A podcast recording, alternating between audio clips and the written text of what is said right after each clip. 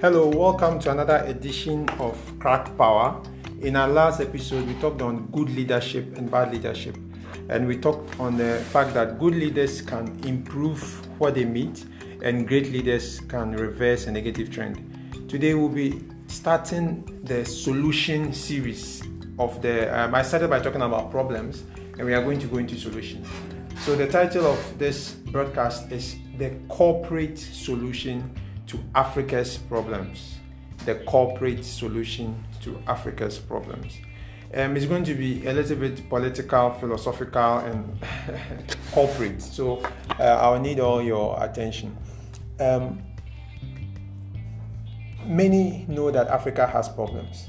There's nowhere in the world that will not um, accept that Africa has problems. So, what is the solution? So, subconsciously, everyone looks at the at the political solution as the solution to Africa's problems. But I'm here to declare that it is a corporate solution that is needed, not a political solution to Africa's problem. And this, this, um, this I'm going to explain it. Um, the world is divided into different phases. When you go into world history, it's divided into different phases. We are in the phase of businesses. We are in the corporate phase of the world, right? So let me give you an example. Um, before First World War, we were in the empire stage of the world. Everything was an empire. Everything was an empire. Asante Empire, um, how do you call it? Mali Empire, Ghana Empire. We have everything was an empire. Uh, British Empire, Russian Empire, German Empire, everything. French Empire, everything was an empire. Post World War One, nations started coming. So it is said that the oldest nation is around 300 years. So nations are a new invention. What do you call nations? Nation states. They're actually a new invention, with the exception of some few few nations like Ethiopia and some other few nations, Japan, and that have been there for a very long time. All the nations are just 300 years old. Even America, the independence was in 17 something. The nations that we have are young. They are not more than 2,000 years, 1,000 years. All the nations are new inventions that came. And what was the difference? What was an empire? Let me explain how um, the whole thing started. It started with what we call city states. City states, right? So city states were cities that were also states. So one of the first city states was Uruk, that was in the Mesopotamia region, right? Then after a while, people started linking cities together. So one city, one stronger city, conquered a weaker city. Then the king of that city also ruled the second city. That's how we get capital city, actually. That's how we get capital city because a, a, what came out to be an empire is a string of cities ruled by one capital city. But it started as city states where the city was the state. So that's how the political structure started. It started as cities, and then cities were linked together to form empires. Okay. Okay. But then later on, it moved to nations because um, there was a consensus that any group of people with the same language and the same culture and the same traditions are entitled to their self determination. So that is how the nation state came. That was the philosophy. The philosophy was that any people who have the same. So when we have the Austria-Hungarian Empire, it broke up into Austria and Hungary nations because the, the, the belief was that any group of people who are similar should be independent. Of course, except Africans, right? Who were just they, they carved out the, post-colonial era. They just carved out the states. You get it? Now, I'm here to say with full um, confidence that the nation state era is also ending. The nation state era is also ending. And you know, the truth is, many of us do not know that the nation state era is ending. And the eras don't totally end. Let me give an example. The kingdom era, where countries were ruled by kings, we still have um, countries that are ruled by kings now. So it doesn't totally end, it doesn't vanish. But another one becomes more popular and another one becomes more prevalent. And the old forms, all of them stay, right? Uh, maybe I may reserve my argument for the vanishing of the nation states for another broadcast. But that is not the point. The point I'm making is the corporation era is here.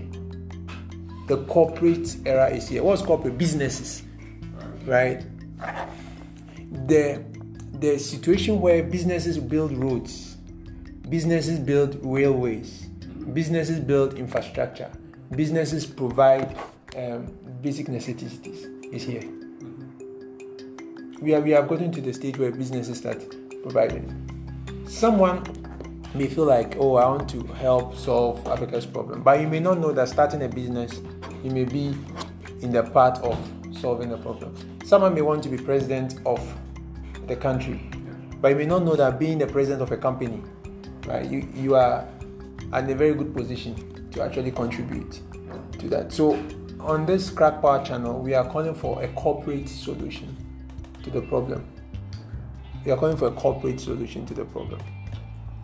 My personal belief is that government should provide the basic uh, infrastructure for businesses to thrive. That's my personal belief. What I mean by basic infrastructure, roads, right? Um, internet. I mean, I, I, because we are a software company, internet ranks very high on the basic necessities. Roads, internet, and there's another uh, uh, hospitals and those big, big infrastructure that it's very difficult for individual yeah. to provide. Government should just provide that. Okay. Like, for instance, we should just build. We are in Ghana. We are in Ghana. We should just build a Accra Kumasi road, solid. Build all the link all the cities, solid, solid. Triple carriage, how, whether it's called solid road. Let's and then let the private businesses run. Then to bring up another argument about capitalism, socialism, and everything, which we don't want to um, go into, it's not also within the scope. So all I'm saying in this um, episode is that we are calling for a corporate solution to the African problem. I'll end by just giving some examples of the way the world has become corporate. Apple. Apple is bigger than Switzerland. Apple company has more money than Switzerland. Apple. What does that tell you? It tells you that it's a country. Apple, we are in an era where companies, multinationals, companies, multinationals have more money than even countries. The sales of one multinational is even more than the entire GDP of a nation. The entire GDP of a nation. Yeah. So we are in an era where corporate is becoming the new regime. So when we always think about, um, um, like for instance in America, it was corporates that made America great. Do, do, do you get me? It was corporate that really made America great. Yeah. The railways were built by private people. Interesting, isn't it? A lot of the railways were built by private people. Yeah. Yeah. The giant software companies were built by private people. I'm sure you know. Yeah. The giant software companies were built by private people. A lot of stuff a lot of things were invented by private people, not by a government institute of research. I'm sure you know. A lot of the inventions that we know, the the, the um, what do you call it, microcomputer, and then everything that is used were not. It was not a government institute that did the research, but it was private people. I'm, I'm asking the young people of Africa to, I mean, put their destiny in their own hands. You get it? you know, too much over reliance on what the government should do. The, there's something that can be done. There's something that can be done, right, with a willing heart and a willing mind to change and then create a future for our children. Thank you.